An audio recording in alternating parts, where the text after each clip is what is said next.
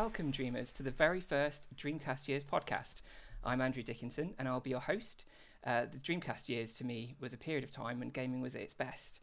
It was a golden age of gaming, uh, and I classify that as the years from between 1997 and 2008, which roughly correlates to the time that the Dreamcast was a current console. It launched in Japan in 1998, and the final officially licensed game released for the system in 2007. I added a year either side because, well, I wanted to. Uh, and also were some great games and great franchises that began in those years. Uh, both the site and this podcast will look at gaming during this time, always with a reference to Sega's final console and how it influenced the scene. So each episode of this podcast will focus on one of those golden years, and with our guests, we'll take a look at what year, uh, what that year in gaming brought to the table, the good, the bad, and sometimes the ugly. So without further ado, let's delve into this first stop on our tour of Dreamcast years, 1997.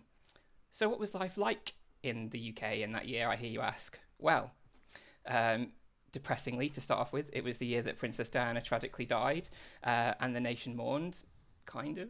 Um, Candle in the Wind was the uh, song of the year, uh, the biggest song, uh, performed by Elton John. Um, and it narrowly stopped Barbie Girl by Aqua from being the song that defined 1997 for everyone. Labour leader Tony Blair was elected as Prime Minister after 18 years of Tory government. British scientist introduced the world to Dolly the sheep, who was the first successfully cloned mammal. Uh, the Full Monty was the biggest grossing film in the UK, and on the telly we were watching shows such as Friends, Frasier, Buffy the Vampire Slayer, South Park, I'm Alan Partridge, and Brass Eye. I could go on, I won't. Um, and also this year, the other Slayer of that dastardly Night King from Beyond the Wall, uh, Maisie Williams, aka Arya Stark, uh, was born on the 15th of April. Um, leading on from that, two people who definitely weren't born in 1997 uh, are the two people who are patiently sat here waiting for me to shut up. Um, so, first off, I'd like to introduce my co host with the co most. Uh, it's Dreamcast lover and Switch Island native, Mr. Richard Elsey. How are you? Hello, I'm good, thank you. I thought he was going to say host with a comb over at first, but I'm feeling a bit on no. top, but not quite there yet. um, so thank you very much for joining me. And I did say Richard instead of Rich, uh, so hopefully your mum will be happy. oh, she will. Um, and speaking of um, of islanders, um, our esteemed guest today is the founder of the Switch Island, uh, the majestic man from Merseyside, the chief flamingo himself. It's Mr. Daniel Ward. How are you? I'm fantastic. The majestic man from Merseyside. I've been called far worse things from our uh, our esteemed patrons and friends before. So thank you very much for calling me that, Andrew. That is, you're more than welcome. Yeah, there's much more I could say about you, I suppose, but I'll keep it clean to begin with. Thank you, man. Um, so um, I've got a nice list of things for us to talk about today, and uh, you know a bit of a running order. Um, and the first thing that I want to do um, in every podcast is ask our guest what their favourite Dreamcast game was, since this is uh, called the Dreamcast Years. So um, Dan, this is a question for you wow. to start with. What was your favourite Dreamcast game? Well, I can never remember the actual game that was on the Dreamcast, whether it was Virtua Fighter 1, 2, 10, 25, or whatever it might be. But I do recall there being a Virtua Fighter on the Dreamcast at some point. Am I right? Please correct me if I'm wrong right now. Three Thank God for that. 3TB. I, I remember not owning a Dreamcast, but I do remember thinking, my God, this is a fantastic console. I wanted one. It connected to the internet, and that game was fandabby dozy. We used to have it in our local youth club um, which makes me sound like I was abused as a child. I wasn't. It was a fantastic youth club, and it was really, really cool. Um, but we used to have a Dreamcast there with an N64 and all the other kind of consoles. I was Ow. very, very jelly of the person that would bring it. So that was my favourite game on the Dreamcast. Nice. That sounds like a pretty nice youth club, to be honest. That's nicer than any of the ones if you had consoles there. Oh my god. We live in the nice part of Liverpool, Andrew. Uh, it's called I was, I was never a youth club guy, but I feel like I've been missing out all this time. Mm. Yeah, 50p, 50p for a can of pop, and you could uh, play the Dreamcast for as long as you want. Well, two hours before your dad came. Yeah, two hours is enough, I guess. It's not too bad. Yeah, I don't think we had. Well, I don't think we had youth club. We had boys' brigade when I was uh, when I was younger. so to dress up in uniform. Is that where it went wrong for you, mate? Is that what the? Uh... yes, yes. It's where everything went wrong. Yeah, absolutely. I, I, never indulged in any of these things. I was never part of any groups. I was I was a real shut in. I was Just played my video games. Never did guides. Never did. I was gonna say brownies then. I did. You can do brownies now, but never did scouts. No youth clubs. Just stayed at home playing my video And now look what you're part of. You're part of this Dreamcast know. group, and you're part of the uh, Switch Island group. There we go. paid off. It all paid off. Exactly. Paid off, mate. Paid off big time. Um, Rich, since uh, since it's the first episode, I thought I'd ask Mm. you the same question. What's your favourite Dreamcast game? Ah, it's gonna have to be Shenmue. Definitely. Yes. It's yeah. It's it's, it's well documented. It's it's just the the peak of you know the Dreamcast library. It's the game that Sega staked everything on. They'd already done that with the Dreamcast itself, but this was the one game where it was just make or break. So Absolutely. it's significant even before you play the game. It's it's just a, such a significant game, and I think it's it, it's I don't think it's massively underappreciated, but I think not enough people realize. I think a lot of influences it's had on games today, and especially things like the Yakuza series. Mm. Just the open world element of it. It's yeah, it, it's not a game. I feel like it's dated super brilliantly at times, but it still holds up. Yeah, yeah. The remasters look pretty nice, to be fair, but um, yeah, gameplay wise. Um, it also did introduce the world to QTEs, though, which I think a lot of people might not be so happy with it for. They're fine as long as, as long as I'm doing them well. It, they're, they're great. They're- It's, true. it's the other nine as long as times out of ten. Um, so I guess we can move straight on to kind of the meat of the podcast, um, which is 1997, and looking at um, kind of what gaming was like uh, back in 1997, which was 22 years ago. Wow. Okay. long time, long time ago. Um, and uh, so what I thought I'd do, uh, and what I'll do each each podcast, is I'll give us a bit of a flashback to what happened the previous year. So in this in this case, 1996. Um, we'll have a, a little flash forward, uh, fast forward even to uh, the next year, which is 1998, uh, just to see what kind of was sandwiching it in the mid. What's what this is. I'm not sure I'm going to say. something to do with a sandwich. I was going to say something to do with a sandwich. It's sandwiching. Um, sandwich between these two things. Um, I'll cut this out later. Um, so, um, so what I will do is uh, we'll t- take a look at these years first and maybe have a quick chat about them. Um, so flashback wise, 1996. Uh, which gave us some pretty some pretty classic games. Uh, we got Super Mario 64, Mm. uh, Tomb Raider, Mhm. uh, Resident Evil, the original Resident Evil, uh, Crash Bandicoot, uh, Pokemon Red and Blue, um, and Nights into Dreams, which I think is one of the only Saturn games that the majority of people know. Mm. Um, any of those take your fancy, you both of you? Uh, never really heard of them. Um, a couple of games in there, but I mean, You if that was a Raider, year, I know it, it runs parallels with some years that we see on like different console releases. But if that was a year now, it would be absolutely ridiculous. All of those are brand new IPs. You Mm. never played any of them before, and you got Tomb Raider, you got Pokemon, and sorry, just name another one for me because I'm having a Resident mind blank. Evil. Yeah, Res- Mm. Resident Evil. In within a year, you'd lose your marbles. It's true. That is true. And these are all just to, just to note, these are all um, European release dates. So some of these released earlier in Japan. Mm. Um, but I'm going with EU since we are in the EU um, currently. Um, so, Depends Rich, what what it about? says, This is going to take horribly. This podcast. How long is the editing going to take? Yeah, I know. um, We uh, need Rich, another what about- extension. just for this, yeah. Um, any of those that you're a fan of, Rich? It would be easy for me to say uh, Nights into Dreams, but for me, the standouts, I'm going to say two games in particular, were um, Super Mario 64 and the original Tomb Raider. Definitely. Mm. Mm. Yeah. Um, yeah, I mean, yeah, the first Tomb Raider, I both I think meant a lot for similar reasons. They just felt like that next big leap in gaming. Um, I still remember playing what Tomb Raider for the first time when I got my PlayStation, and just the leap from what I played before with my Mega Drive, and then the same again, seeing Mario 64 like playable in the shops.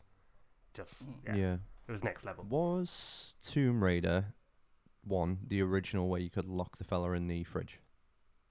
That was two. I think wasn't it was two. I'm It's not not sure you got to go Yeah. to the mansion in one. It was yeah. pretty straightforward. There was no side bits to it. Yeah. What was one with the tiger on the first level? Spoilers.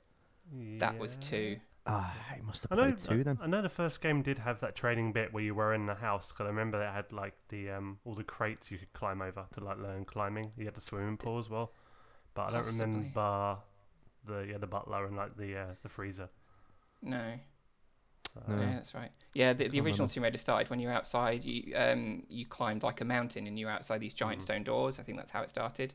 Yeah. But it was it was the one with the T Rex. About halfway through the game, you got you got the the T Rex, which, which is quite a big thing yeah. um, back then. That was that was amazing. Um, and it started off the whole thing of uh, Lara Croft being known for killing everything and anything, uh, Absolutely. endangered Yeah. or not. pretty much. And out of her uh, loins, uh, Nathan Drake was probably born. I think that's probably the safest uh, safest assumption to make. Very true. Um, so let's skip forward a little bit to 1998. Um, I'll give us some games that came out that year as well. Um, we'll have a chat about tho- about those quickly. So 1998, that's two years later. Uh, we had the likes of Half Life, hmm uh, Oh. Metal Gear Solid, uh, Legend, Legend of Zelda: Ocarina of Time, uh, Resident Evil 2, uh, Spyro the Dragon, and Panzer Dragoon Saga, uh, which is probably the other game that people know, but f- the fact that it's insanely expensive um, to get now. Uh, what about those ones? Do any of those say anything to either of you? I think with Half Life immediately, I just remember no clip, and then just yeah. bashing out into absolutely every level and just floating like a ghost and confusing the life out of any sort of alien that was in it. Um, no, Half Life was absolutely incredible. That was an amazing game. Uh, scary as well. It was probably one of the first Mm. games I remember playing, being genuinely petrified of like certain parts, and I think it kind of captured parts of Alien. Um, as, a, as a movie franchise, um, where you, you kind of never knew what was going to come around any of the corners. Um, but yeah, it was. But I don't really have to go into too much detail. Resident Evil 2, I remember very fondly. I haven't played the remake yet, but I'd probably put that down as oh top 20 of all time. I think for me personally. Don't know. Well, I think Mm. it'd be there for a lot of people. It'd be up there for a lot of people as well. I think Yeah. Resident Evil Two. It's a it's a big release. Uh, more so than Resident Evil One, I think, in some in Yeah. some respects. Yeah. yeah. Uh, what about you, Rich? Any of those particularly stand out?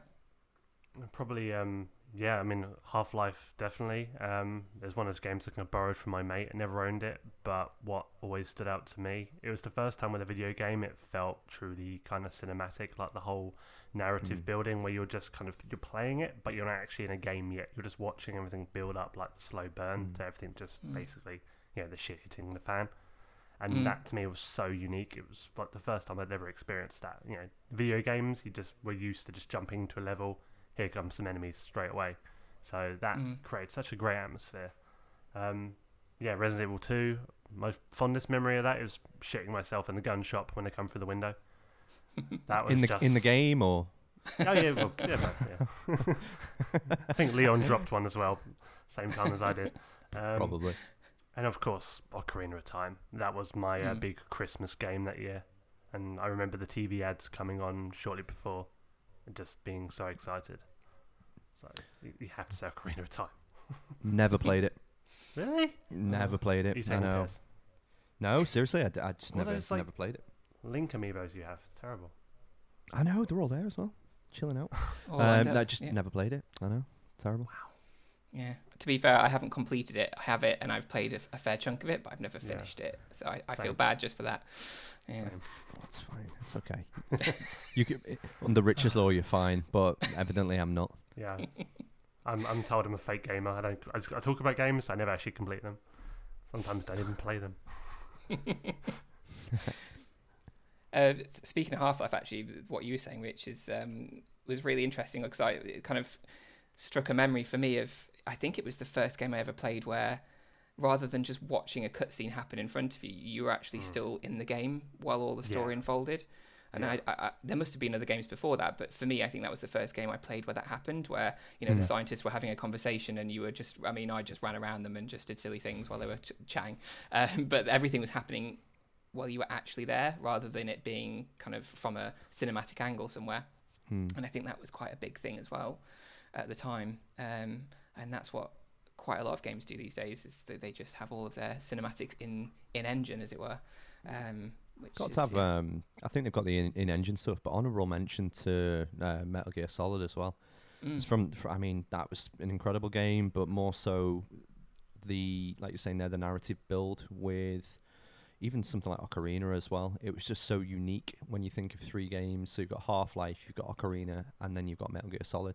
Mhm. Like I, I can't even think of three more influential games in a year Mm, definitely.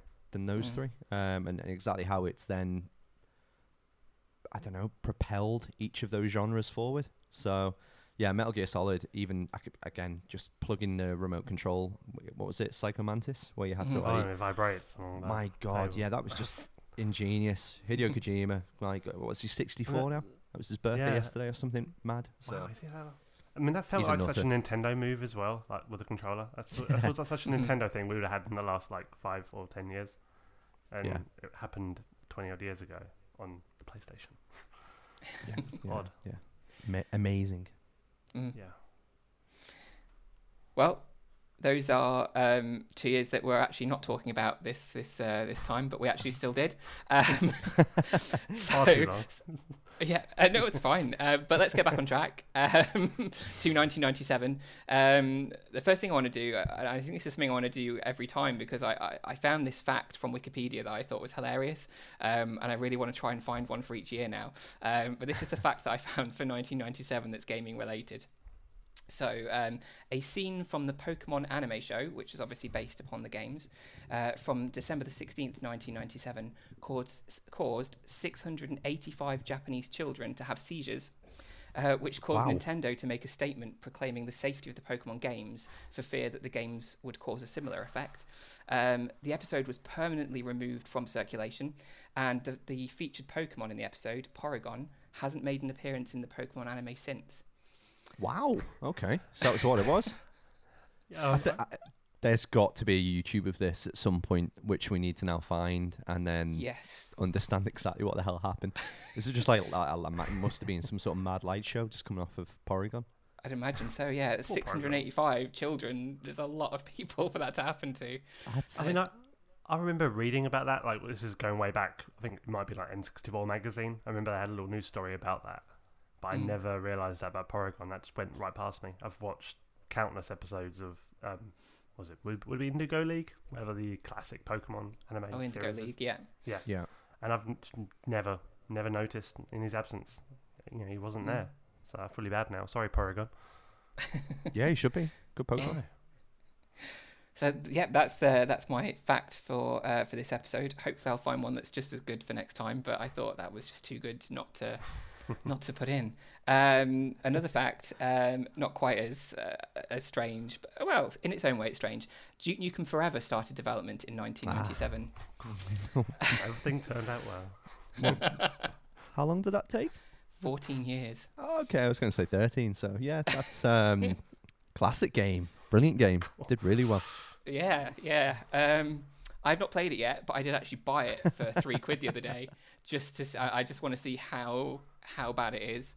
Um, yeah, it's it's one of those. It's it's a rubbernecking type situation. I, I just want to see. Yeah. Just want to see. Um, everybody I've asked though has said how awful that game is, so I know I'm in for a for a treat.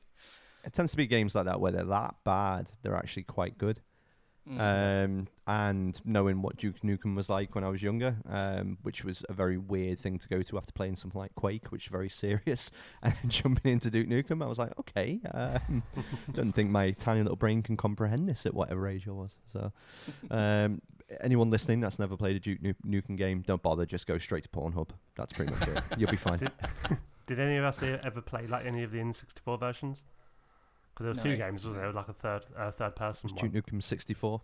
I think that was Yeah, the one it that I had. What was the other one they released? There was another one that was like third person. they did a it couple on the PlayStation. It was third person. It was, I think it was a, a Time to Kill or something along those No, lines. was- yeah, I don't know why I thought I was on the N64. Maybe it wasn't, but Mm. Yeah, I never really know whether or not it's a Duke Nukem. In fact, we could probably play some sort of quiz about that. Is it a Duke Nukem game or just a, a fever dream? Because I remember there being sexy pigs or something in it at some point. Um, I can't remember. Um, sexy pigs. Hmm. Interesting. Don't know. Are you sure this wasn't a fever dream? it, it potentially could have been. No, uh, only I think I dreams need to go and have another one to figure it out. All right, cheers, mate. Thank you. Um, moving on swiftly, Yes. um, the uh, the big consoles of the year were the PS1 and the N64. Uh, the less said about the Saturn, the better. Mm. Um, I did, the Saturn's quite a beloved console, to be fair. It's uh, but yeah, didn't do that well. Um, so we'll move on to some of the releases that that, that were released uh, in this year, and um, I thought what we'd do is uh, have a bit of a chat about them, um, and also um, I'd kind of want to know from you: Do you think they were game changers? Uh, do you think they were games? You know, it was sure a game, um, or was it just plain shite? Um, and I think we'll start with probably the most well-known game from 1997, which was Final Fantasy VII, uh, which was released on the PS1 on November 17th. Uh, Dan, have you got any memories of this particular game? I have got quite a few memories. I've got a Cloud Strife figure chilling out over there. I've got the Cloud Amiibos. Um, it's one of my favorite games of all time. Uh, definitely top five. I think in terms of how it played, I actually played it after Final Fantasy VIII. So Final Fantasy VIII was my first introduction to Final Fantasy games. Seven was weird because it was quite dated already at that point. Eight was like this technical marvel, and the cutscenes were all, or the FMVs, I should say, were like really, really great, um, like character displays. Whereas seven, it was still kind of like you had the polygons, didn't you, pretty much, and just Mhm. absolutely everything, and they were slightly more fleshed out in some of the FMVs, but everything from the music through to the story, through to the mini games, the quality and the caliber of the fights, uh, the summons, um, it's it's incredible. Um, such a great game. I'm looking forward to the remake, but I'm also kind of not wanting to play it out of love for um, love for the previous or the old release. My Mm. biggest fear, and I did try to play Seven again when it was re-released on Switch, is that I will feel uh, empty inside and remember the feeling of finishing that game when I was so so sad. Mhm. So that's that, that's um, that's that's how sad it gets, gents. F- Feeling a little teary now. I know. I know, I know, I know. It was, you know, that feeling when you you played a game for, I mean, you got one game a year, or you maybe got two or three games a year, and Seven was this three, four disc marvel, and it had this huge like booklet inside with all images of Cait Sith, which I didn't have a clue what it was. I still don't know, have a clue what it is. um, you know, and then this amazing kind of um, narcissistic main character, and you, you you just I don't know, you go through the motions all with like a proper JRPG, and then by the time of finishing the game and you finish like the final boss and the end credits roll, I always get that like melancholy kind of feel, and I'm like, oh. I just I, I never know what to do at that point, and I still get that now. It's quite nice. Mm. It's like Sunday evening syndrome. Um, Rich, you you, you the, eloquently heart- put it. the heartbeat effect. Yeah, the heartbeat effect. So when heartbeat starts rolling on the Sunday night, Beadle's About's already been on, and you know it's time to go to bed. That's um, that's the feeling of finishing a game like that. It was immense. Mm. Christ. I feel like back in my childhood now, just thinking about Beadle's About and Heartbeat. Oh, yeah. God. When songs, Um, songs of praise kicks in, you know, school's around the corner. It's like, oh, Oh no, I know. Yeah. Mm. Um, Rich, what about you? Final Fantasy Seven. oh yeah. Um, good story about this actually. Um, Final Fantasy VII actually has quite a um, a real strong place in my heart because um, it enabled, it allowed me to buy an N64 because my sister at the time, she's one of those people that saw the cutscenes in the TV ads and thought, oh, this is reflective of the game. I need to get Ah. this game.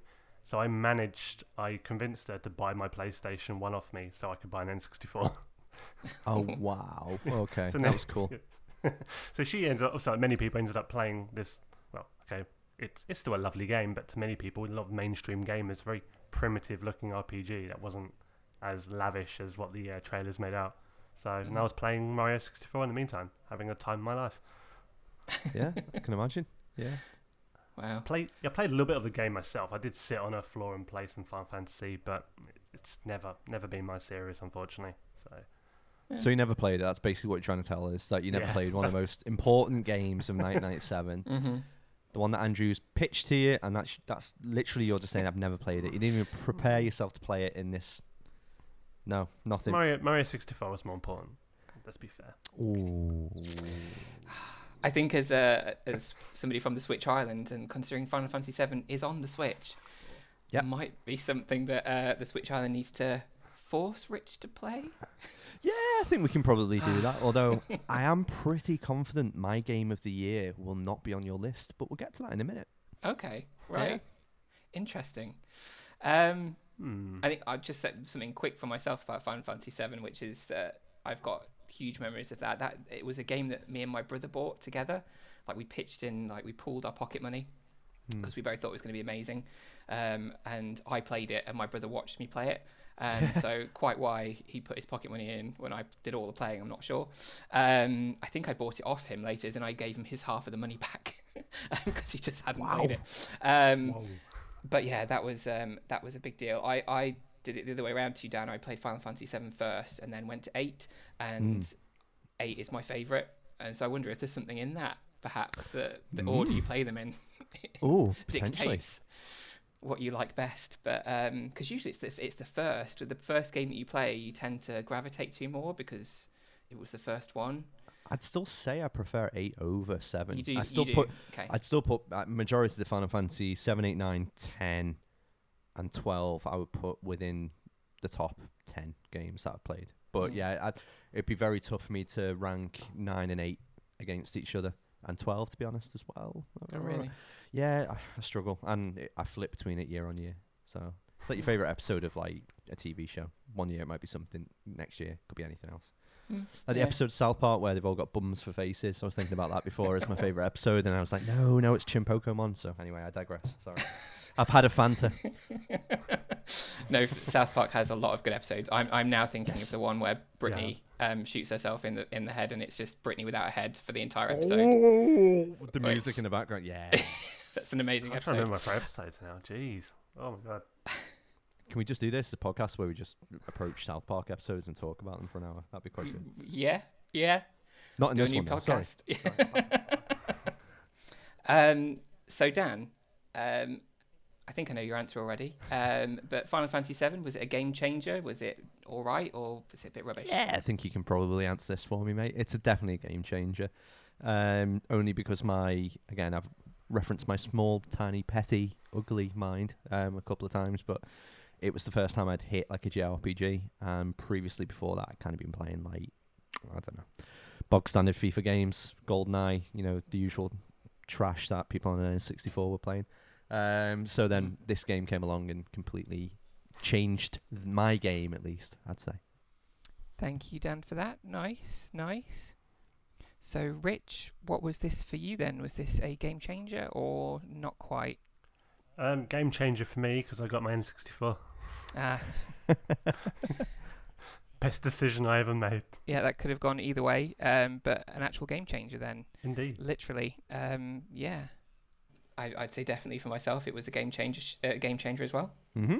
Um, I don't know what to say about that. Um, but um, Rich, um, you kind of mentioned the game that you started playing directly after you sold your PS1 to your sister, which was Mario Kart 64, and that's actually the next game on the list, um, which was released on June the 24th. Um, I'll start with you this time, Rich, since uh, you must have big opinions on this one. Um, what was uh, what's your experience with Mario Kart 64? I, I, I love I love the game. I mean, it to me doesn't stand up to the SNES one and everything that's followed since, for the most part. But no, I love that game. Love it a bits. I mean, my fondest memory is still playing Toad's Turnpike for the first time, dodging traffic. Um, I, abs- I, I adore that game. Absolutely adore that game. So Hmm. It sounds like it was, considering all the other ones seem to be better than it, from what you're saying. singing high high praise. Bottom of the list. What was what is it about um, Mario Kart 64 that you know that made you want it so badly to sell your PlayStation? The thing, no, it was actually Mario 64 that made me uh, make that decision. Ah. Mario Kart came very shortly after. It was Ah. like the second, I think, game I actually got afterwards. So I was back to back Mario games until I got my next, my third game. Um, no, just always big Mario Kart fan. I mean, uh, my sister had a Super Nintendo, and I played um, the original Mario Kart religiously. So here I was. It, that was actually the first Nintendo console I owned personally. Um, so having my own Mario Kart game, being able to play it for my own bedroom, yeah, it just was uh, a little bit seductive for me, I guess. Wow. Okay. Wrong word to use. Sorry about that. Yeah, I, I, I, I think we could probably think of a better Enticing. word. Seductive when you were a young child playing Mario Kart 64 in your Some room, blue shell stands. Some blue shell. Bit of blue. Biting blue. your lip when you win. Mm. Um, I, I I feel like I'm going to say this a lot today. Moving swiftly on, Dan, um, what were your? Um, did you have? Did you play this game when it was out? Have you played it since? Have you got any particular thoughts on it? Well, I didn't find it seductive, Andrew. If that's what you're going to ask me, um, it was a good game. I enjoyed it. I fondly remember Diddy Kong Racing more so than Mario Kart 64 on the N64. I don't know why. I think it was a better kart game. It was Shoot that. me, anyone online. Um, but yeah, it was it was it was fine. It just wasn't. It didn't. I just preferred the SNES version, to be completely honest. I think I just didn't like how it translated over on the 64. I think Rich is not along with me. I think he agrees. It, it did actually. It felt one thing I noticed. It felt slower. I found the, the Yeah. SNES version felt more zippy, and he just kind of it, sang about it. It just trundled a bit more, but I don't know. I was a new N64 owner. Yeah, I was going to say it's like the Mario Tennis of that generation, but our version of the Switch Mario Tennis, not the re- originals, because they're actually Yeah. quite good. You know what I mean? It just what didn't. It wasn't as well polished as the SNES version of Mario Mario Kart. So, Mhm. but yeah, Mm. Yeah, there's something about the SNES version, and um, I feel bad here, but I have to hold my hand up and say that I actually never played Mario Kart 64. wow. Yeah, so um, I've played the SNES version, I've played Mario Kart 8, but yeah, never Mario Kart 64. So So there you go. Oh. But I haven't been much of a Nintendo person, I suppose. I had a, I had a NES and SNES, and then after that, What? I didn't have anything for quite a while. So until recently. Until Rich, can we, have, can we have a private conversation in another? Let's get this fucking guy off the island right now, quickly. Just Gonna join ruin them. it Just all. join. Keeps on drawing giant blue S's everywhere. He's a weirdo. I've come to take you down from the inside. so that's what I've been doing. Um, Whoa. it's like aliens again. Terrible. um, so for me, I would just say this is a game. I don't know anything about it. It's not. It's not rubbish. It's it's not a game changer for me. Um, Rich, what, what about yourself? I'd still say it's a game for me. It, it I, you know, it was a big part of you know my early N64 ownership, but on reflection, there's been better ones since. I mean, I love um, eight on the Switch, hmm so and it does it hasn't stood the test of time like the actual SNES one have has, should I say? So I- I'd say I put it about a game, Okay. middling. Sounds fair. Yeah, You're I'll go. I'll go with game. I'd agree with Rich. I was just going to concur. Concur. Concur, with the man. So the next game on the list um, is another PS1 game. Um, this one was released November 1st.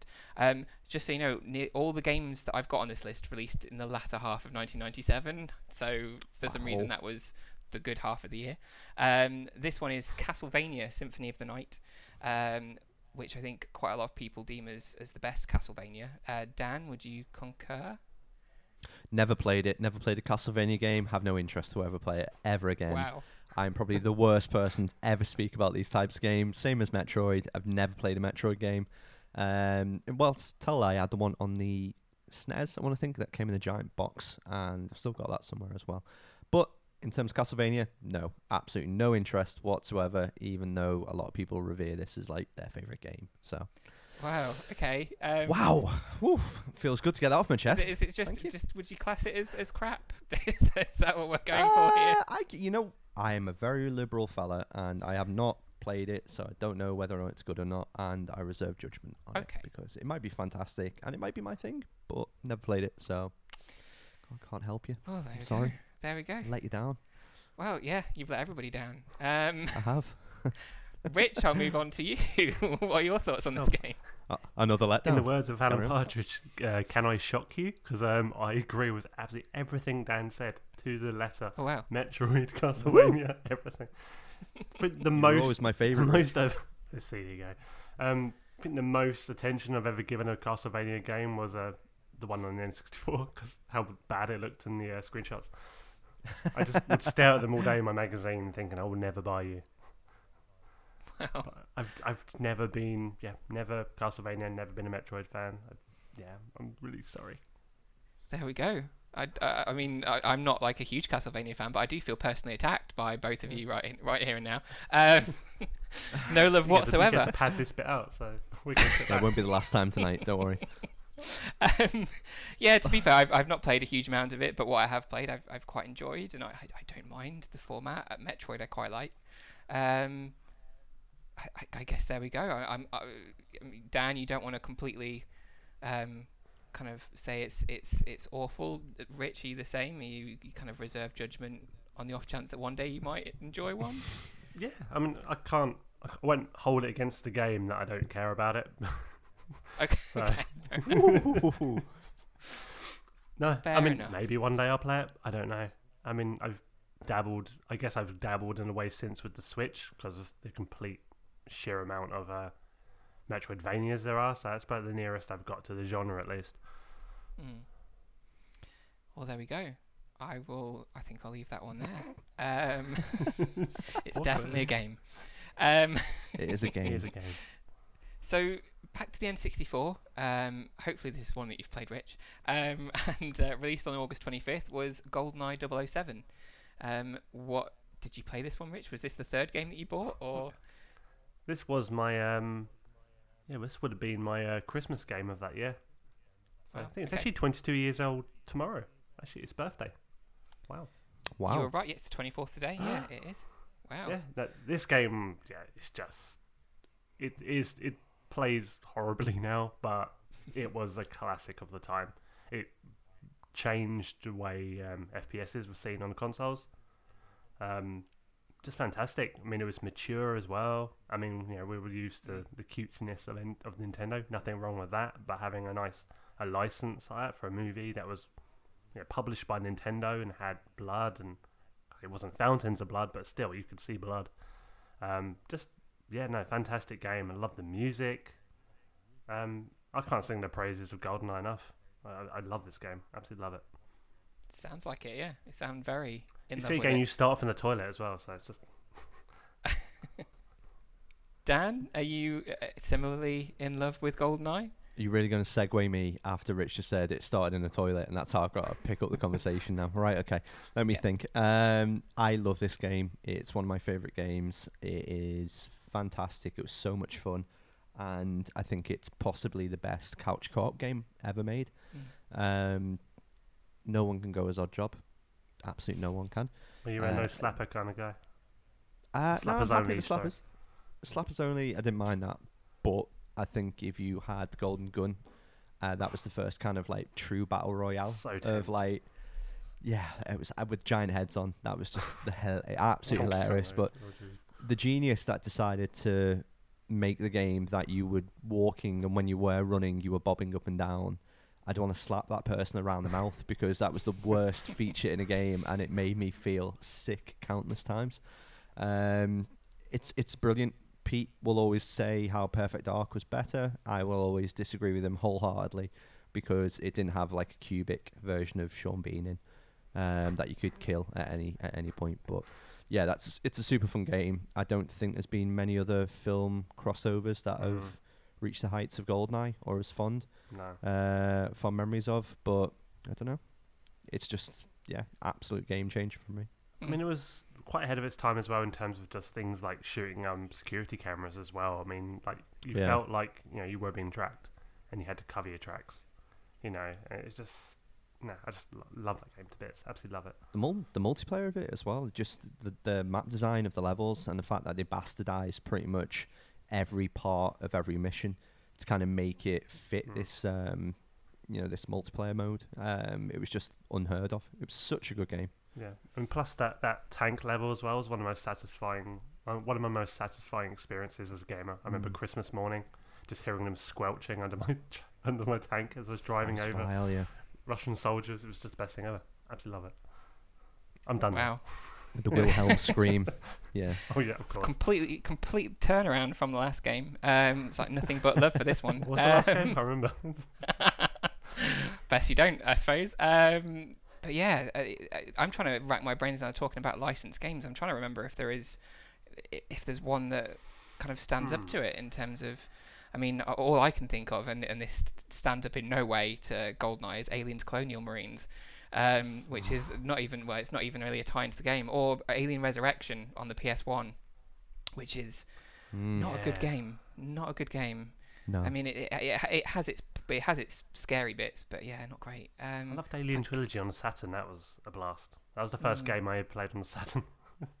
and Die Hard trilogy as well. That actually, I've got some fond memories of that. Mm. Um, that's a pretty good game. There's three was a good di- game. completely different games in, in Love- one, which is pretty game. awesome. yeah, um, that was a very very strange game to get on Christmas morning. Die Hard trilogy. Trying to figure that out when you've I never seen films before. yeah, yeah, I got that and Aliens. I can't remember the um Yeah. the actual whi which one it was, and that was again petrifying. And Puzzle Mm. Bobble. Puzzle Bobble, yeah, yeah, I know. good Go game. figure. Mm. Mm.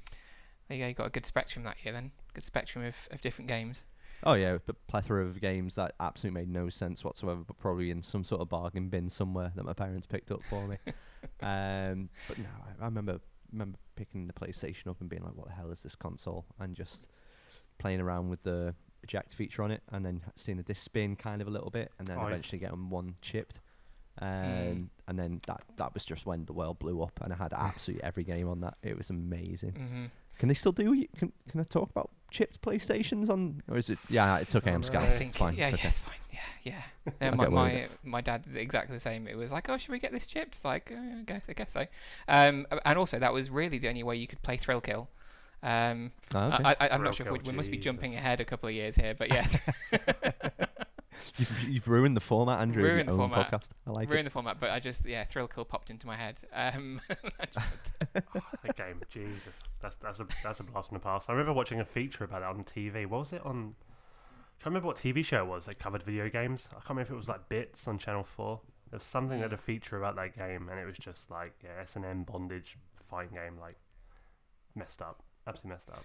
yeah, it's. I'm I mean, I, I think I've I've played it like uh, I can't remember when I played it, but it was a couple of years ago again, just to see if it was still as bad as it was in the day. And it's it's, it's like um, have you ever watched The Exorcist, the film The Exorcist? Yeah, yeah. and, and it's just you, you kind of it's like my my mum watched it when it first came out in the 70s and people were being sick in the cinema and Mm. like you know fainting and everything and I watched it as you know I think I watched it when I was like 15 um, and I, w- I laughed at it I'd seen much worse and I was like this is ridiculous and Thrill Kill was the same it's like I I you know at the time it was a bit like raunchy and all that but playing it like now it's like this is really tame. Like there is It's much only worse. um, it's only two times that's ever happened in my life, and the first one was when my cousin threw up after seeing you know where the alien head reveal in Independence Day. Mm. Where you go like that, Will Smith shows it. it's like they got they just went absolutely everywhere. And the other time was when my nan cried after watching the video for Christina Aguilera's "Dirty" uh, because she was upset with how the world was turning out. Can we do a podcast just about this? I need to. Know. All forty minutes talking about this. This is the I was there going, I I am really enjoying this, and, and she started crying because she she thought Sure, she wasn't was crying at you, like. No, no, not at all. Well, uh, well, you never know. we have uh, taken a little bit of a, a detour there, I think. But You wanted us on. I, I- yeah, it's true. Um, so game changer then? Are we saying for GoldenEye it's a it's a game changer? Uh, yeah, I'll go with that. I'll Oh yeah, that. absolutely, Yeah, absolutely. a hard, a hard game changer. A hard game changer. Okay. Um, uh, moving on, uh, I, I, considering that you were talking about Castlevania, the way you were talking about Castlevania, I'm not quite sure how you're going to react to this one. Um, it's uh, another PS1 game, uh, Oddworld Abe's Odyssey, which was Mm. released September 19th. Dan, any memories of this at all? You could fart in the game, Andrew. So of course you have memories of it. Yes. That is all I remember about this game. I remember having it on the PlayStation, and I remember playing it twice. Mm. um, and just having absolutely no idea what was going on. Uh, I kind of bracket it in, my, and it's by no means any any way similar to Myst, the game, which a lot of people really really loved, but I had no clue what the hell was going on. And Thief as well, which is just again very confusing game on the PC for me at that time. Um, I wasn't very, uh, I wasn't an intelligent child, nor nor am I an intelligent adult. But even now, I still, um, yeah, just uh, just never appealed to me. The whole franchise just didn't really get my goat. But yeah, sad. No, but you could fart, so you know there was something. There was You can something find it, and you the noises, whatever they did. Oh, But yeah, it was yeah. it was a thing. It was it was a game. It was a game. Hello. So yeah, it was a game. Hello. That's cute. That's Hello. cute, man. That game's cute. Anyway, sorry. I'm up next. You- c- c- continue, continue, Rich. Yeah, the game was Well, cute. What I've else? spoiled it. I have thoughts about this game that I'm going to share. Um, yeah, I never owned this, but it's one of those games I played religiously around my mate's house. We both had PS ones. He owned it. He owned the game. I didn't. But you know, I used this game was adorable. It was kind of a bit, bit barbaric as well. At times I found. Hmm. Like just watching them getting like detonated into like meat chunks, and yeah, obviously there was the farting as well. It was, yeah, it was. It felt like a bit of a well, I guess more of a, a modern kind of Lemmings in a way, but with the weird gameplay mecha- um, gameplay mechanics. Um, yeah. yeah, it's just it was a very odd game. I didn't play it enough to really give a real opinion, but I I just remember it being really really cute. Mm. A bit dark Yeah. and grimy, but cute. A little bit dark and grimy. Yeah, yeah. I, I- I think I sit somewhere in between you because I, I, I've never, I don't think I've, not, I don't think I've played it myself, not to any large degree anyway. But I remember sitting and watching a friend play it, and and kind of understanding that it was quite, like you say, quite a cute game and also quite dark. Um, but I've got really got no real Hmm. Need or want to play it myself. Um, so it definitely is a game, um, but I'm not sure it's. Um, I mean, I Um, loved how you yeah. could like communicate. You obviously had to kind of gesture to other mm, um, whatever they are. I don't know what they actually The are called, things. but yeah, those things. Um, but yeah, that was that was cool. But other than that, yeah, Hmm. So are we all saying? Are we all saying it was a game? A bit of a game? yeah. I'm was saying it's a game. yeah, yeah. It's a Fair enough. soft game. A, so- a soft game. Okay, I'm, I'm Mm. liking the hard and soft thing we've got You're, going you're here. stealing Thank my, you. uh, my my Yes. scoring format. How dare you? Well, yeah, get used to it, mate. The world's tough. I need to create adversity for you. Sorry. Bit fl- went into a zone then.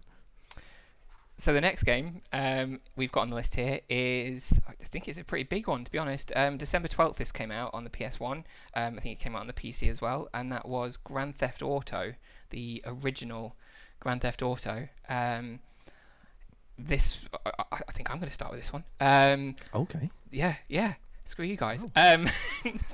Massive game. Um, again, this is one that my friend probably played more than I did. It's very similar to you, Rich. We both had PS ones, but we both bought different types of games. So we'd go to each other's houses and either have a go Yeah. or watch the other one play. Um, to be fair, I did. I ended up playing a lot of this um, because of what it was. It's just, it's something I'd never ever seen before. It's horrifically brutal, um, which being a teenager was also incredibly funny. Um, you know, getting points for mowing down as many. Was it like um, Hare Krishna as Yeah. possible? Yeah, When they were in the row and they were like, yeah, they'd stay together. Yeah, Yeah. red skid marks and shit. We Yeah. breaking heart. Oh, it was vile. But it was like a completely new take on, on trying to get a high score. You know, you try, you, you're trying to in normal games you, you're mowing down the enemy. In this, you're just mowing down anybody and every, and anything. Um, and it was just yeah, it was the the the, com- the vibe of the game, the complete feel of it was just like nothing I think anybody had ever played before at that point. Uh, Dan, what are your thoughts about this one? I really love this game. Um, very fond memories. I think I actually had this on the PC, if I Mm. remember rightly, because I remember this and then GTA London, uh, which were just Ah. two fantastic games, and GTA Two as well, obviously. Um, but again, mowing down Hare Krishna's when you were uh, when you could get the tank at some points. Um, uh, and again, genuine jump moments when you were trying to like run away from the police, and you're like, right, I've like escaped them, and then all of a sudden, like three police cars just like fly around a corner because it was obviously very limited view of what you could see. Um, but you could see more the quicker you were going. So when you slowed down and broke, you're like, right, I'm away from everything. like three police cars just charge into you. Um, it was super good. It, the controls were even now damned annoying. Um, if you want a modern version of this game, I would recommend everyone go and pick up Hotline Miami, um, either on the Vita or on Switch, um, because again, it's very similar to the aesthetic of this game, but it just doubles down like ten times on the violent side. So Mhm. I very, very fondly remember this game. Yeah. And Hotline Miami's just come out on the Switch, in fact, hasn't it? Only a few days ago. Tell you what, I, did, I do absolutely love as well. Like it's when because GTA uh, they had the giant map that came with the game. Mm. So I just remember seeing like the zones, and I can remember the colours of the zones because it was based on which kind of um, gang ruled which part. Yeah. Oh, Mhm. it's so so fond, such a great game. Definitely. Uh, Rich, what about you? Yeah, I absolutely love this game. Again, I had a mate who had it on the PC. I ended up getting it on the PlayStation. got my mum to order it from a. If you remember the old uh, mail order company uh, gameplay, she ordered it for me, and Ooh, thought, oh, this is nice. I like this. I was like, got home from school, grabbed it, went upstairs, and it's just, just fantastic. I mean, it felt like forbidden fruit in a way. That game. I mean, the only real violence I'd had in a video game prior to that was playing like RoboCop versus Terminator on the Mega Drive, and this game was just like brutal. It, you know, what it was been yeah, 15 at the time, so it wasn't far off the age, but just everything about running over the pedestrians, just the absolute carnage, swearing, the music, just fantastic. It was one of the most important games of that year for me, definitely. Mm. Mm. And it started off a huge franchise, which is Yeah. like massive. It's, it's kind of Still a it top almost seller, GTA it's 5. a massive. Yeah, it's e- even now. How many years ago did GTA Five release? It's, it's like, 2011, I think. was it that long ago? Maybe GTA it It Five, might be nearer. Yeah, maybe 2013 or something. something along those lines. But yes, huge, huge, huge game. Um, and my only, uh, not Grand Theft Auto, but um, my claim to fame. Uh, it's not really a, a claim to fame. um, is that um, so? There's a, a studio called. Uh, it, it's not there any longer. It's there, but it renamed. That it used to be called Tarantula Studios, and they Hmm. made Game Boy games. Um, and they had a, a QA uh, place um, on the ground floor. They were upstairs, um, and they were owned by uh, Rockstar. Um, so they um, created Game Boy games upstairs, and then they did the QA for basically all Rockstar games downstairs. Um, and I did um, a when I was 15. I did um, my um I can't remember the word now. What do you do when you're 15? Um, to do Quite a with- few things. A Uh, lot of drink. things. Christina Uh, Aguilera videos and skating out. Christina Aguilera videos. yes, uh, making your nan cry. Um, it was it was work, Work experience. That was experience? what it That's was. the Work one. experience. Okay. Um, okay. I lost my words completely there. Um, I did work experience with them, um, and um, they were making GTA for the Game Boy. Um, so I got to test that out. But also, um, one thing I wasn't allowed to see is they were testing GTA 2, and it was in a room that Oh. was locked off, and I wasn't allowed to go in it, and I could just hear it like from outside. I could hear what was going on, uh, but they would never let me go in and, and look at it. Um, so yeah, it's my kind of ish claim to fame there. Best That I, work uh, experience story ever. What the hell? yeah, I, I was um, I was really lucky to get that work experience. They're still they're still there. I think they're called Rockstar North now. Um, yeah. So and they do different things. But yeah, it was it was, it was pretty good. And my other me- my other memory of that is that there was a huge poster of Lucy Lawless in one of the QA offices, and uh, one of the guys there was just absolutely in love with her. And uh, at the time, I wasn't I wasn't an out gay man at the time. I was 15, and uh, I had to play along that Lucy Lawless was the most beautiful woman I've ever seen. To be fair, she's pretty pretty good looking, but yeah, not not for me. Um, so She's fit, isn't she? She's still a big gay she's- icon, so- Oh, yeah. Oh, Yeah. oh, oh, Yeah. I'd, yeah. I'd, yeah. oh, yeah. Mm. Ooh. Yeah, it's her and Gillian Anderson were the, the two go tos that I had at that age to, to kind of pass as straight. So um, there you go. Um, Okay, Anyway, Fair enough. um, so what are we saying for Grand Theft Auto then? Are we saying uh, game changer here? I thought you were going to say Gillian Anderson. Uh, yeah, I'd say was a game Grand, Grand. Theft Auto. You know what? I'm going to say game because I don't think it was a game changer at this point. It was still fantastic and it was great fun, but I still don't. I don't regard this as anywhere close of my top games. I just remember it being a good time. Um, I just think the series really morphed when three came along. Mm. But yeah, I'm, I'm going to say game for this one, but hard game. Hard, game. Okay, Rich, what about you? No, I'm, I'm gonna towards a game changer for me. That Game opened my, uh, you know, opened us, opened up, you know, our eyes to a, a massive series. Um, yeah, really made me realize how much I love game violence. Um, very important game in my younger years. Okay. There we go. Yeah, um, I, I think I'd concur with Rich. Um, say it was a bit of a game changer. Um, just nothing like it, and I think without it we wouldn't have GTA 3. So I think, uh, although I, I get Dan's point completely, I think uh, yeah, it was necessary for sure. Um, okay, we've got two games left. Um, so the next one now. I feel I almost feel like this one's a little bit of a niche one, and I'm not sure if either of you are going to have played this or not. So this could be really short. Um, so this is a PC game released on November the 14th, and it was Blade Runner. Um, I think it was Westwood Westwood Studios point and click adventure game based on the film. I say based on the film, it was a side story to the film. Um, Rich, Ah. Rich, is this one that you ever played? Um, no. Never once. Never once. Never heard of it. Never. no. I remember. I remember watching clips of it on uh, was it Cybernet back in the day. Okay. Um, but never played it. so no. gameplay playing looked very nice, Adventure fan. but Okay. Um, I'll come to you then, Dan. Dan. Oh, aren't we interesting guests? I've never played this game. I do not remember it that I can recall, but it, it sounds like something that would have been locked on a demo disc at some point that I might have uh, messed around with. But no, absolutely no memory of it. Wow. Okay. This is what's going to be a quick one then. Yeah. Um, Yeah. um, I definitely. Well, I, I put this on the list just because I have such fond memories of it. It was. Um, it's probably and still it probably still is the the only point and click adventure game that I've really liked, which probably a lot of people will Oh. be um, not happy with because there are so many good ones like um, you know Monkey Island.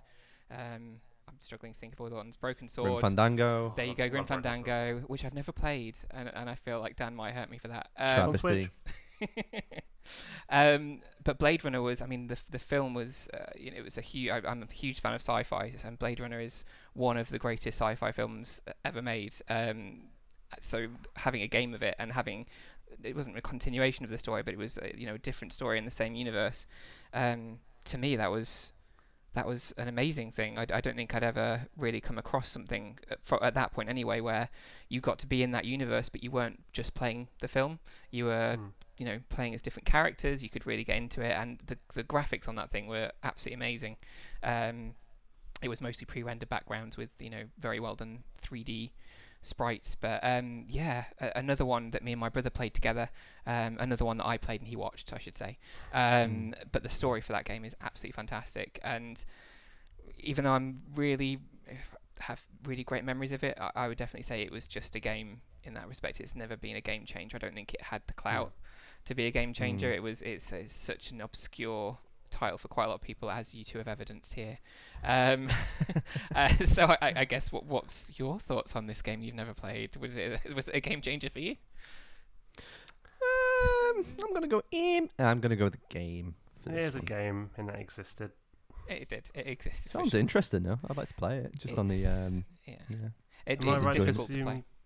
Am I right to assume that some of the original characters were in it, but didn't have the likenesses, or was it just completely new characters? They did have some of the characters from the film. I think they had Tyrell and is it Rachel who was in? Mm. I can't remember her name now. I- I'm a big fan of the film, but I haven't seen it for so long that character names have just dropped out of my head. But it, it was the majority of the characters were new.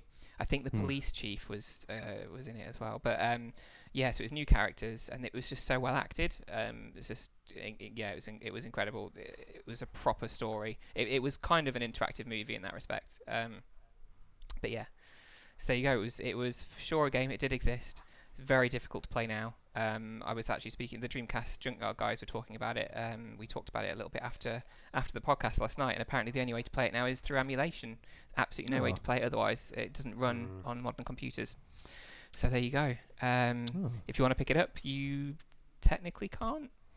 So good luck. Awesome. Um, so let's go to the last game then. Um, and there was some love for the original when we spoke about 1996 earlier.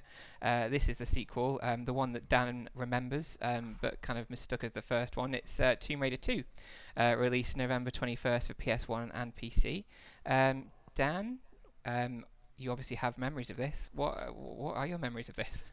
My two memories were locking the fella in the fridge, uh, traversing round the kind of uh, grounds of Laura's ho- home. I don't know, even know where it was in some posh part of the UK, um, where there's a lot of green. I think it's called grass. I think that's what it's called.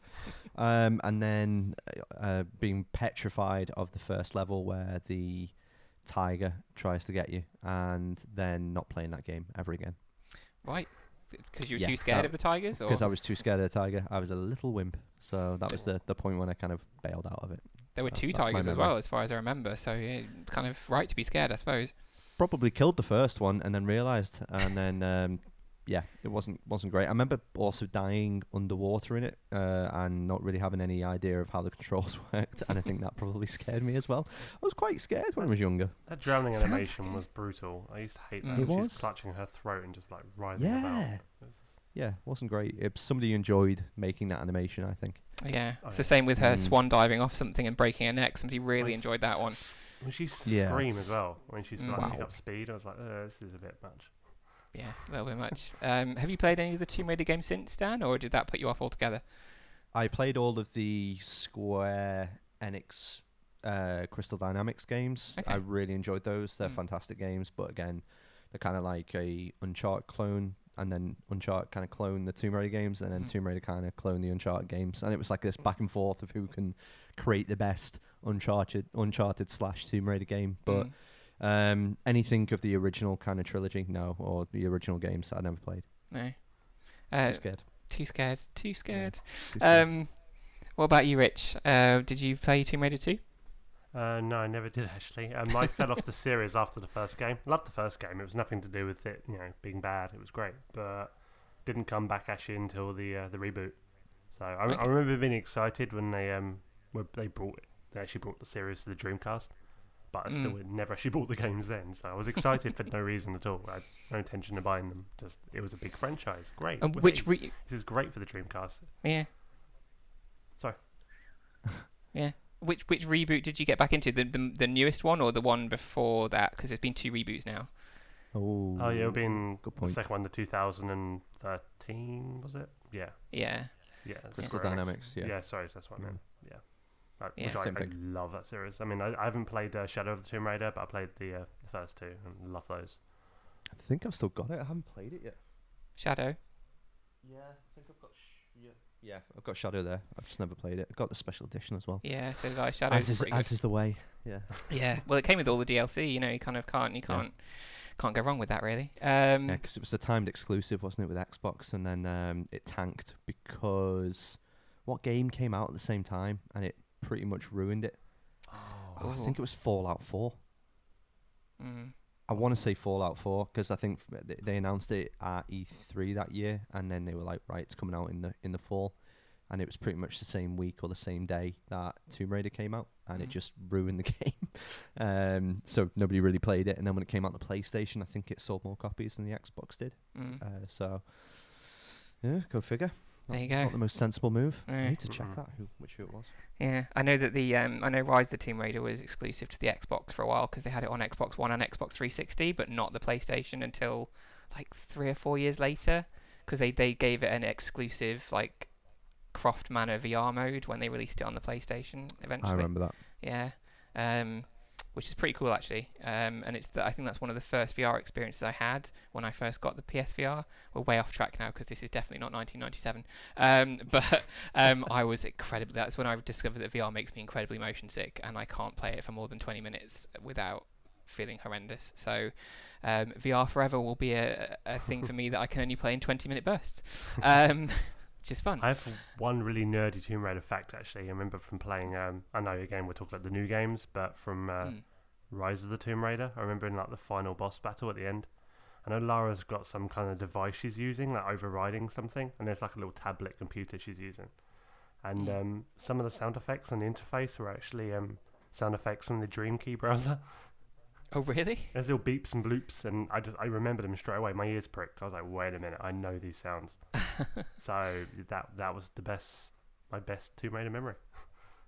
Wow, that is that's pretty good. Um, that's pretty good memory to have a bit pretty good fact, considering the podcast that we're on. that's really good. Yeah. There you go. Well done. You've uh, you've proved your worth. Fantastic. Um, so so neither of you have many memories of Tomb Raider 2. Then um, is this another game? Um, it's a game. It's a game. it's a game. Okay. Yeah, I think definitely the same for me. It was uh, it's definitely not a standout um, of the series for me. Um, but there you go. And we've kind of gone through the list of uh, games that I've got there. And I do remember Dan that you said that you were not sure that your game of this year would be on that list. Hmm. There's two technically, Two. Okay. and they are number one, and I'd I put it in the top fifteen for the other game um, of my game all all time games, and the first one's Dungeon Keeper, Uh, um, made by Bullfrog, mhm. uh, Peter Molyneux, and that is possibly my favorite game of all time. Um, have you ever played it, either of you? Yes.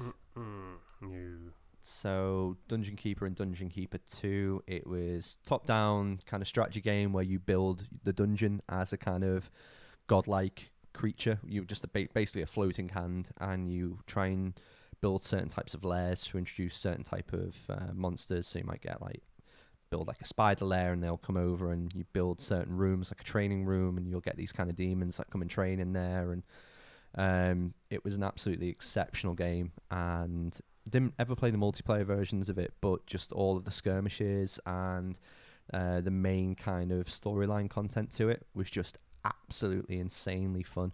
Mm. Um, and I whittled away. I, I, would love to see if Steam was the thing back then. I probably would have put close to a thousand hours into that game. Um, it was in it just so much fun, so so much fun. And the second one, um, which came out in the same year, crazy from the same developer was Theme Hospital, um, and again an absolutely ridiculous game that I spent so much time in. Uh, and even to this day, the cheap jokes in it still make me laugh. Mhm. Um, and again, if you haven't played that game, then it's very little that I can tell you other than it's just a, a hospital sim where you, the people come in with just the most stupid um, symptoms that you have to develop rooms for. Make sure that you're, you know, you can have a potted plant outside so people are happy with it and they rate the kind of hospital. And you know, you have to make sure you've got the right staff in there, even though they're always borderline incompetent. Um, then there's mice, and you've got to shoot them with the mouse because you don't want a mice in your hospital, and you've got to make sure there's drinks machines there because people get thirsty.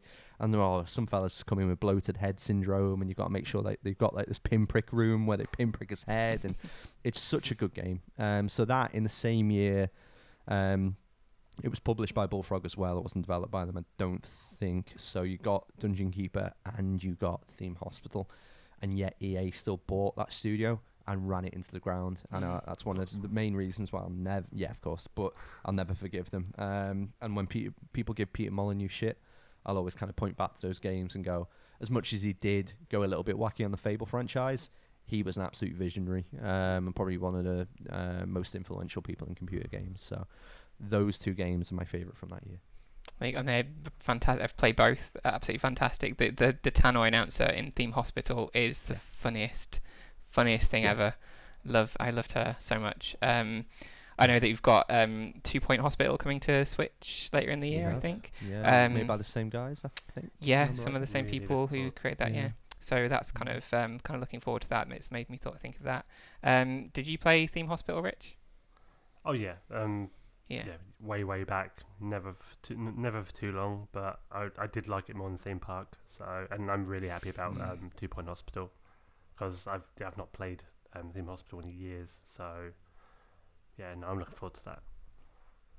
They uh, both games still hold up now, which is Yeah. crazy. Um, I think I've still got them. Or last time I checked, I still had it on. Well, no, I've sold my Mac, my old Mac, so I might not have it anymore. But again, you can emulate it. It's out there. Um, I think you can still buy a copy of Dungeon Keeper that plays on Mac Hmm. through the App Store. But they tried to monetize it. Um, of course, EA, EA brought out a version where it was on mobile, and it was just terrible. It just wasn't the same game, and it was one of these kind of things where you only get so many moves per day, and then you got to come back the next day. Oh, guess what? You can actually buy some moves, or you can buy a different type of character, and it just lost the charm of it. So I never played it. But um, yeah, Two Point Hospital, really looking forward to, because that's just a spiritual successor to Hmm. Theme Hospital. Mm. Although again, the original game, the artwork of it, uh, like you said, the Tannoy answer, everything still holds up. It's such a good game. Mm, absolutely, yeah. Two games that yeah I didn't think to put in the list, and there you go. Um, you've brought them up, and they are both great games. Although Rich has not played one of them.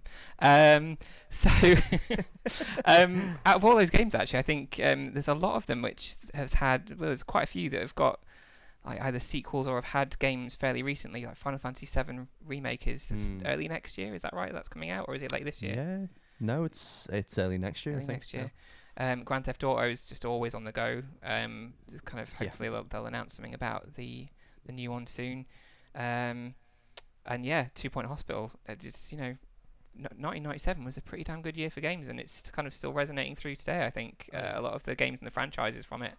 Um, so thinking of that, um, my last question in terms of 1997 for the both of you is if you had if you had to stay in 1997 forever and only play the games from 1997 maybe not stay in 1997 because i think uh, Yeah, nobody wants to actually remain in the year. But if you could only play 1997 games the rest of your life, um, or if you had the choice to go back a year and only play 1996 games, or skip forward, fast forward a year and only play 1998 games, would you stay where you are? Would you stay in 1997? Would you rewind, or would you fast forward and go to 1998 based on what we've talked about today?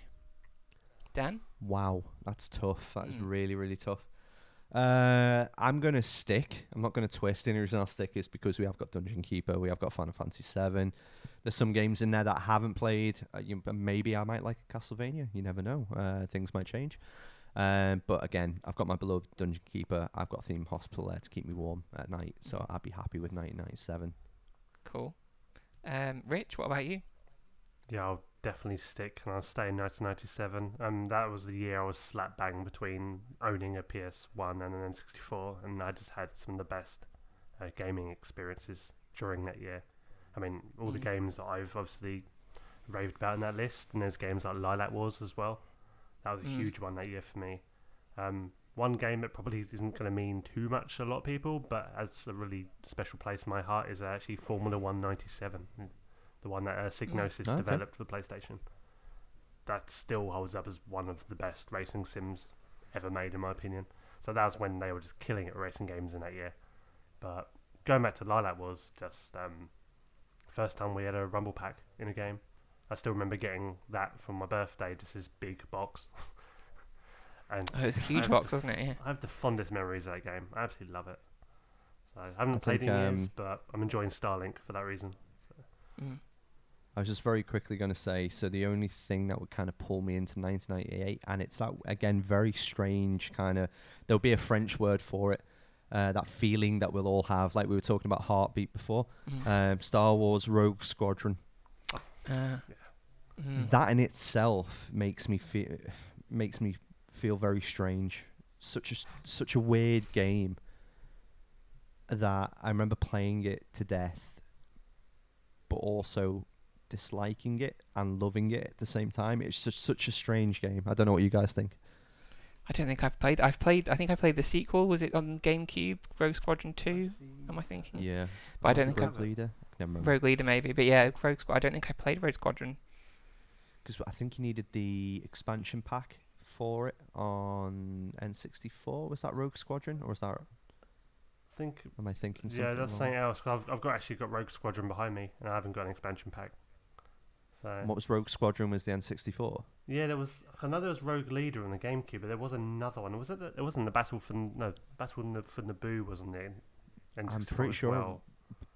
Pretty sure Rogue Squadron needed the expansion pack. It might be that it, it took it and enhanced it, but so, so I've played it and I've not got an expansion packs unless I've found some way around it. I don't know, but Unless you got one in there, you've never Could it- checked. Yeah, 'cause there were games that were optional. Because I remember Turok 2, you could play that without, but you Yeah, I could remember that. use it to enhance it. So it probably was that.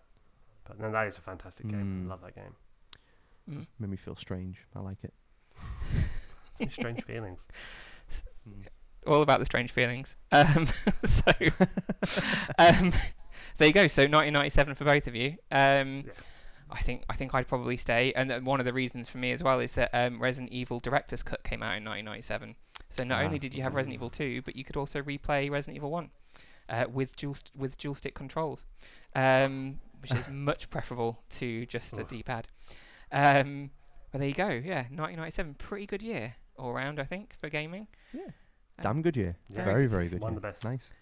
Um, and that leads us quite nicely into a little quiz that I've um, I've devised for us, um, oh dear. which is 1997 or 2007. Um, so what I'm going to do is I'm go- I've got a list of games here. I'm going to ask each of you in turn um, whether the game came out in 1997 or 2007. No cheating. Uh, I can't tell if you're cheating, but but try not to. Um, and um, I'll ask you, each one of you in turn a different a different game, so you won't be answering the same one. Um, there are Mm. three each. Um, whoever gets the most wins. Um, if we get a tie, then I do have a tiebreaker question, which will be fastest answer first. Um, let me bring up those questions. Um, Dan, I'm going to start with you. Okay. Mega Man 8, 1997 or 2007? 2007. You are wrong. It was 1997. It was released the Good PS1 start. and the Saturn. you go. Very good start. Wow, great. What made you say 2007? Because I have no recollection of any Mega Man game because I've never played them, so I'm absolutely terrible. I do remember something about X coming out recently, uh, or a remaster of it. So I don't know. I've got no idea. There you go. Um, Rich, you're next. See if you can take Yeah, the first Rich. point. Um, Myst Nerd. Online Uru Live.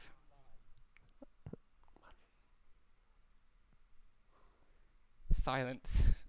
yeah, it's, It's really thinking. Hopefully not Google. online. What? Uru Live. I've never heard of that ever. 1997 or 2007. I just thought any you for an game that's marketing itself as being online is going to be from 97. It just feels like it's more of a 90s, uh, more of a 90s term to slap on the end of a game title. Okay, so 1997 is your answer. You are completely wrong. It's 2007. Who markets something as online in 2007? What the There hell? you go. Uru we Live. both missed a penalty. It's fine. so nil nil. Um, Dan, back to you. yep. Final Fantasy Fables Chocobo Tales, 1997 or 2007? Bollocks.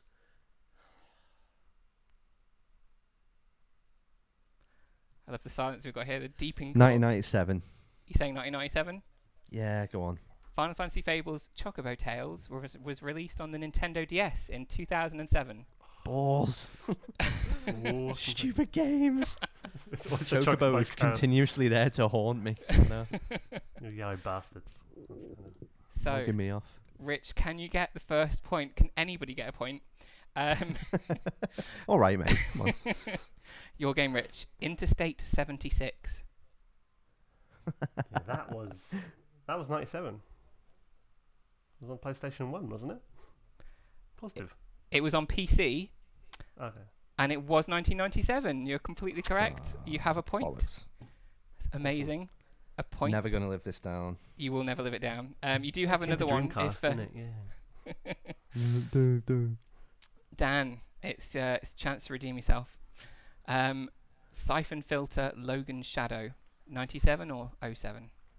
That's got to be 07. I do remember the Siphon Filter games, Love so Siphon I'll go 07. It was PSP 2007. Yes. There you go. I So it's one Siphon all. Filter. Great games. It's kind of like the little Metal Gear Solid, but I also it's better. So. Yeah, same as like um, what's the Tom Clancy game? That should be basically out Splinter, Cell. Cell. Yeah. Mm, Yeah, where the hell's that gone? I know. Go figure. There was a big hoo-ha about that this year, wasn't there? There was a lot of people hoping that, that it would be like announced at E3 that there'd be a new uh, Splinter Cell game. I think there was Yeah. like I think um, was it Sam Fisher was in uh, one of the other Tom Clancy games. He was like a playable character or something. They put him in as DLC. Yeah, So I if you- remember that. Yeah. Um, right, Rich. If you get this one right, you have won. Um, and just before I give you that as well, what I'm going to do throughout, um, obviously we we've got you know 97 till 2008. That's 12 whole years, which is 12 months. So over the next 12 months, I'm going to keep tally of how many of these uh, quizzes Rich actually wins. Um, so whether Rich is actually going to win all of them, none of them, some of them. Um, and if you win the majority, Rich, I will come up with some kind of prize for you. So there's some incentive here prizes. If you can win the majority of these quizzes over the uh, the course of these podcasts. So, Rich, with that in mind, uh, no pressure. Um, Tenchu Z or Tenchu Z, if you're American, um, 2000 and, sorry, 1997 or 2007. he's confident. Um, I think it is going to be 2007. It's your final answer. Yes. Yeah. Don't want to phone a friend. No. No, I have no No, friends. Okay. Can't Oh. phone down. on a I'm here. podcast, so- 1997, mate. So Tenchu Z 2007, completely correct. Xbox ah. 360 game, 2007. It's That means rigged. that Rich, you are the winner. Dan, As always. commiserations. You don't know how competitive I am and how much it's going to hurt me. You've ruined my evening. It's a good thing I'm going to bed soon. You've ruined my day. I'm so sorry. Uh, should we play the tiebreaker question anyway, just to see if um, either of you can get this right? Go Yeah. for it. Yeah. Why not? Um, Jedi Knight Dark Forces 2. 2007. Rich. Um, I'm gonna say 2007 as well. 'cause I think it is. oh, you was.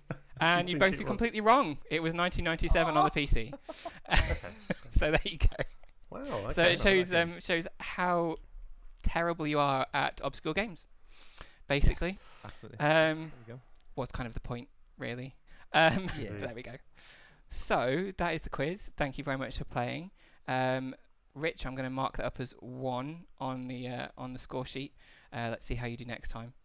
Um, and sticking with you, Rich, um, you've got Alright. a little something for us. Yes. I have a little Oh, uh, segment Right. about the.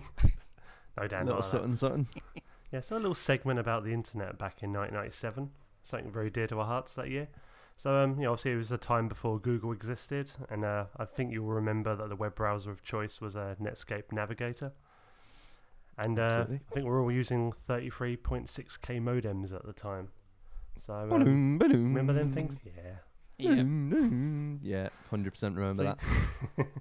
So anyway, 1997 was a time when the uh, information superhighway, remember that term, um, was see um, was seeing rapid growth, and I think it was less than 120,000 websites at the time, just 120,000. Okay.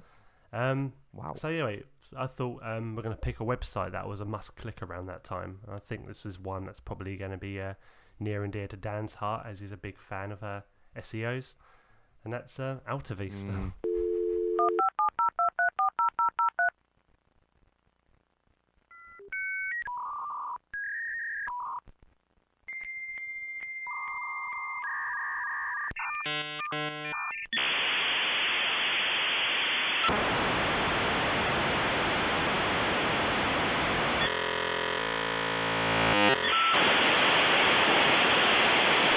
Okay, nice one.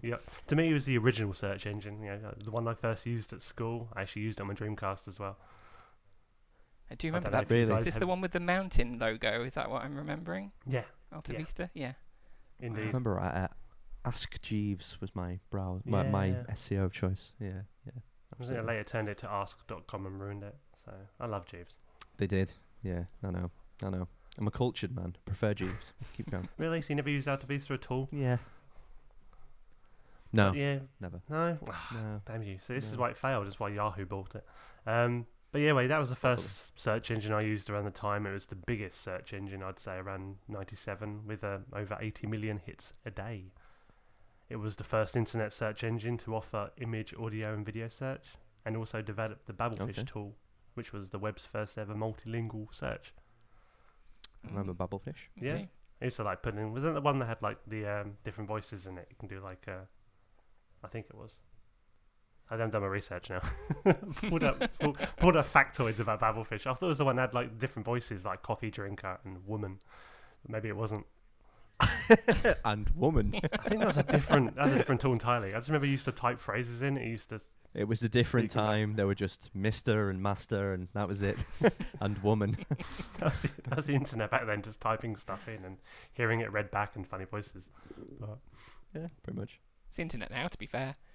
yeah. Yeah, it's pretty much the same thing now. Just faces, isn't it? Yeah. And uh, simpler times back then. You just found soundboards everywhere Oh, yeah. and blend and blended frogs. Yeah. South Park soundboards was the big thing. Going back to South Park Oh, again. Oh god. Yeah, absolutely. Mm. Yeah, I remember that. Yeah, it was good. So Alta Vista, I, I, I was going to ask if it still existed, but you answered the question. They were bought by Yahoo. Yeah, in uh, late 2003, and they were shut down in 2013. And if you go to their website Oh. now, altavista.com, it takes you to Yahoo's search page, which no one wants to go to. No. And they're not doing especially well anymore either, are they? No, So, still better than figure. Bing now. But mm, These are all people who Mm. will never sponsor the podcast now. I Um, should so- say because Microsoft's one of my clients at my job, so shit. Sorry about that. um, yeah, that's, that's it's crazy thinking about the different websites that were kind of there, and there were big websites back then, and they just don't exist anymore. Um, probably for good reason, I suppose. But um, yeah, absolutely. It's just the equivalent of saying, "Well, why did MySpace die?" or MSN Messenger. Yeah, why did Um, MSN something- Messenger die? That was I amazing. MSN. It still is amazing. I'd still legit use that rather than the um, absolute codswallop of WhatsApp or whatever else. Like, yeah, I think if somebody brought out an MSN Messenger skin for WhatsApp, it Oh, would be the best thing in the world. Especially if you can send them really annoying things that just appear on the screen, and you had to wait for, like what was it, thirty seconds to send another one, and it just come up and go, Yeah. be like, whoa, turn Yeah, it give me a- down. Give me mum's in a- the other room. Give me a AOL Instant Messenger skin with the creaking door when they come in and leave. I used love that sound That's effect. vile. I know. Why did people Terrible. think think thought we needed those kind of things back then? It's like the um the alert. Do you remember you could press like the bell and it would like literally send like a, a Oh, ringing yeah. bell to somebody to to say, you know if you thought they'd fallen asleep or something, you know rather than leave them alone, you could uh, you could just prod them as much as you wanted. Um, yeah. Why did they get I liked the. It was simpler times, wasn't it? I think, and then especially when you had something like again, MSN Messenger would work. Um, you'd have MySpace. I just remember loading songs onto there, and th- like, right, everyone, everyone's going to think I'm really cool now, and then like scheduling people in my top friends constantly, like just moving people from one pillar, pil- uh, one pillar to post. On that kind of point, did you ever see the article about Tom Hardy's MySpace page? That's still there. Oh really? Whoa. I will leave you boys to uh, AltaVista that yourselves Yeah. and find out exactly what that is. It's fantastic. We'll try our hardest. I think we may fail if we use AltaVista to uh, get anywhere, um, because it takes us to Yahoo, and Yahoo is uh, is bad. Hot trash. Yeah. Um, Rich, that was amazing, and I know that in the future you've got something even better lined up. Yeah, I'm, I'm, I'm currently. I'm currently. It's, it's in the post at the moment. I'm currently waiting for the uh, official Dreamcast Internet Guide by uh, esteemed author P. Bartlett to arrive. So every episode, I'll be pulling a, a random website from those pages of a 20-year-old book, and uh, we'll be seeing if those websites are still live. Mm. I'm actually really excited for that because I really want to see if some of them are still alive. I mean, I, this is I sh- genuinely fascinating. I actually found a YouTube video of someone without any kind of audio just flicking through the pages of the book for like six minutes. Wow. It's, yeah, it's quite hypnotic, and there are a few questionable websites in there. Yeah. So. Yeah, I was going to say. Yeah, I imagine some very dodgy stuff in there, but um, if there wasn't, somebody would be creating it just for the Dreamcast users. Mhm. Hundred percent, hundred percent guarantee. Absolutely. Well, um, I think we've rambled on for long enough, um, and everybody probably needs to go to bed sometime soon. Um, So we will leave it at that um, this time. Um, Dan, thank you very much for coming on. Um, do you want to tell us a little bit about Switch Island and where we can find you? Uh, at the moment, absolutely bloody everywhere. I think we can't help ourselves. We're infesting absolutely everywhere on social media and Twitter. You can find us at the Switch Island, or you can go to our website, which is theswitchisland.com. Um, we've taken on close to fifty thousand new people on the island recently. I think that are all coming on to make content. So, uh, including you both as well, that have uh, decided to come and chip in. Mhm. Um, Rich, you're just you're part of the furniture now. You can't help yourself. But Andrew, Just you're uh, Just furniture. you're there inanimate. sitting on the furniture. Uh, yeah, you're just, you're, just, you're just there, mate. You're just there. It's on. fine. Nice, that's Uh, but we have some fun. It's good. And I am on Twitter at Danny Ward two seven zero seven. Awesome. Thank you. Rich, where can we find you? You can find me more or less exclusively on Twitter at Dreamcast Barber. But obviously, I'm on the island as well. You can catch me in the Switch Island Discord occasionally when I'm posting. very occasionally. Um, and it's a very, uh, very apt handle for Twitter for the uh, Dreamcast Years podcast as well. Yeah, It's almost like yeah. it was it was made for for this. That's the Um, reason you approached me. yeah, exactly, exactly. I just saw the handle and I was like, yeah, that guy'll do. It's not Um, very good, but oh, will he do? Yeah, go on. He'll do then. It's fine. Um, uh, you can find me on Twitter at Oddman84, and also you can find Dreamcast Years at Dreamcast Years, uh, surprisingly enough. And you can also find us on uh, dreamcastyears.co.uk. I was about to say the switchisland.com, but you know. See, I told you You that can find me there as hard to well. Put a link on there See? as well. It's fine. um, Make it easy. so, um, thank you very much. Um, that's been our first podcast. Um, I hope you've enjoyed it. I hope you join us for the next one. And until next time.